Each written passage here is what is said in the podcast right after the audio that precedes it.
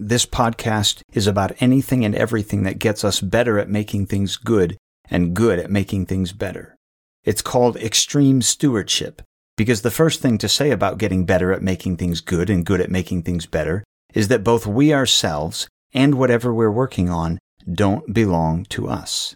We are stewards of what is God's, not owners of what is ours. And in a world that prioritizes getting as the ultimate good and self as the ultimate end, that's pretty extreme.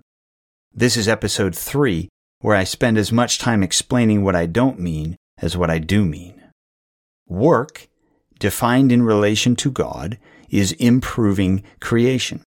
To say that we are improving something assumes that it is capable of improvement in the first place. And yes, in case this isn't clear, I am saying that improving creation is something that we were created to do before the fall. But since there are all sorts of wrong ways to mean that, I want to start with what I am not saying.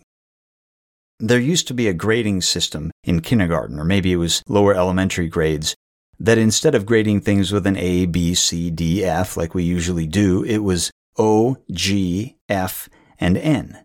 O meant outstanding, G meant good, F meant fair, and N meant needs improvement, which, by the way, is a ridiculous system because it implies that being outstanding, good, or fair all meant no improvement was necessary, and at the same time it implies that to be in need of improvement is to be terrible.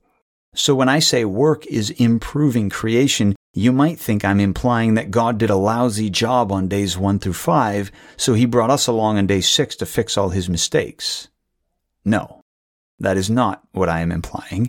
I am not implying that God was a needs improvement level creator. I'm also not implying a moral shortcoming in the original creation as though creation started out sinful and the human task was to correct or overcome that sinful state. The problem is that we think of the original creation being perfect. I've heard that word in sermons on creation. I've read it in children's Bibles that tell the creation story. God created everything perfect, and then sin messed it all up, and so on and so forth. That's not what Genesis says.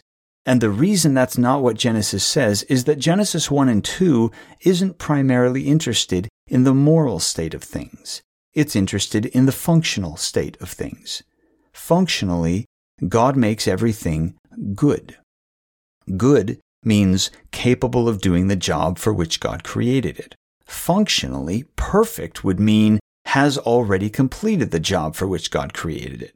That's what perfection language in scripture typically means. It means complete, done, finished. It means something has reached its ultimate end and there's no more work to do. Like when Jesus says he has completed the work that the Father had sent him to do. That work is perfect because it's done. But Genesis doesn't say creation is done in that sense. It doesn't say there's no more work to do. Quite the opposite, in fact. It says the last thing God created was workers. And that doesn't make a lot of sense unless there is work still to be done. It's worth noticing as well that God's creation is dynamic by design. The improvement of that creation is not an accident, not a consequence of sin. He set it up that way on purpose. God intended from the beginning for creation to move, to grow, to produce, to cycle through seasons. I'll say it again. Creation is dynamic by design. Now, quick side comment. Treating stewardship or management or preservation or whatever your favorite buzzword is, treating our work in relation to creation as an exercise in keeping things exactly how they are, as is often suggested in relation to human impact on the environment, this is a fool's errand. It is neither scientifically nor theologically plausible. Creation changes because the Creator set it up that way. Now, some elements of that dynamism are His and His alone. Neither Genesis 1 nor the obvious realities of human existence suggest that the movements of the stars are ours to govern. But in other areas, we are co workers with God. This is why the whole human experiment begins in a garden. A garden is a perpetual work in progress, and here creature and creator work together to improve that created space. Improving creation. Sounds a lot like make the world a better place. But just as the word improving is vitally important and needs to be explained, likewise the word creation. I have to name all that exists as creation because there's nothing more important to be said about anything than that God created it and God owns it. The land, the agriculture, the office, the document, the meeting, the people, the product, the website, the platform, the curriculum, it all comes from God and belongs to Him and serves His purposes before it is or does anything else. So when I get ready to work to improve creation, the first thing I have to remember is that I am working for someone else and I am working with someone else's stuff. If you're a Dave Ramsey fan, you've probably heard him talk about moving from the slavery of debt to the freedom of ownership. Now that's great financial advice, but I think we need to say it a bit differently in this context. I heard someone say it this way, and I think they were exactly right.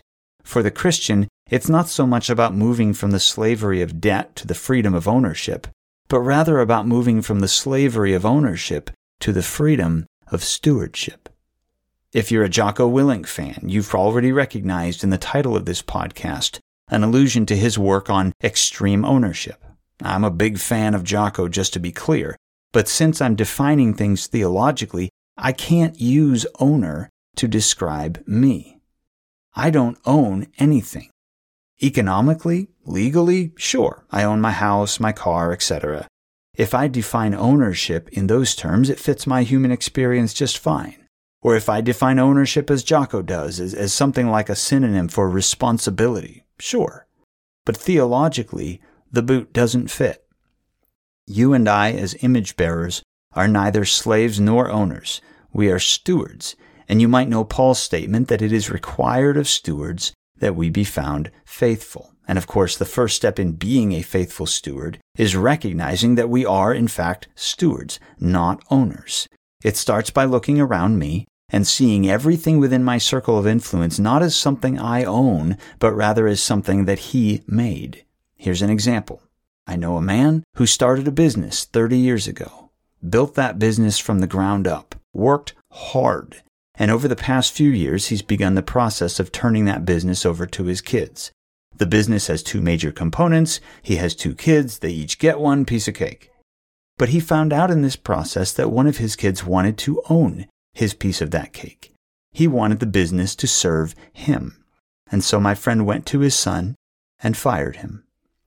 Kicked him out of the office, kicked him out of the business, because my friend would tell you that he doesn't own anything. He is a steward, and as a steward, it is his responsibility to serve the interests of the real owner, up to and including kicking his own son out of the business because his son does not have the interests of the owner in mind. So it starts there. We are in the business of improving someone else's creation. How exactly do we go about that task? Episode 4 would love to tell you all about it.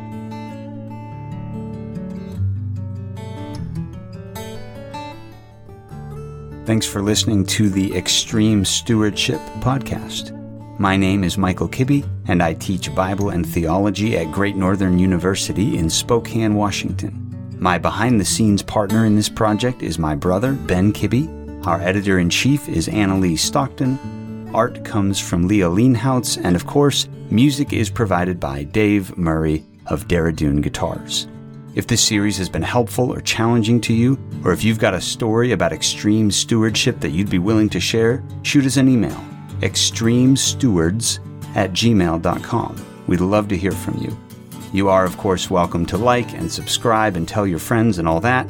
What we really care about is that you have gotten better at making things good and good at making things better.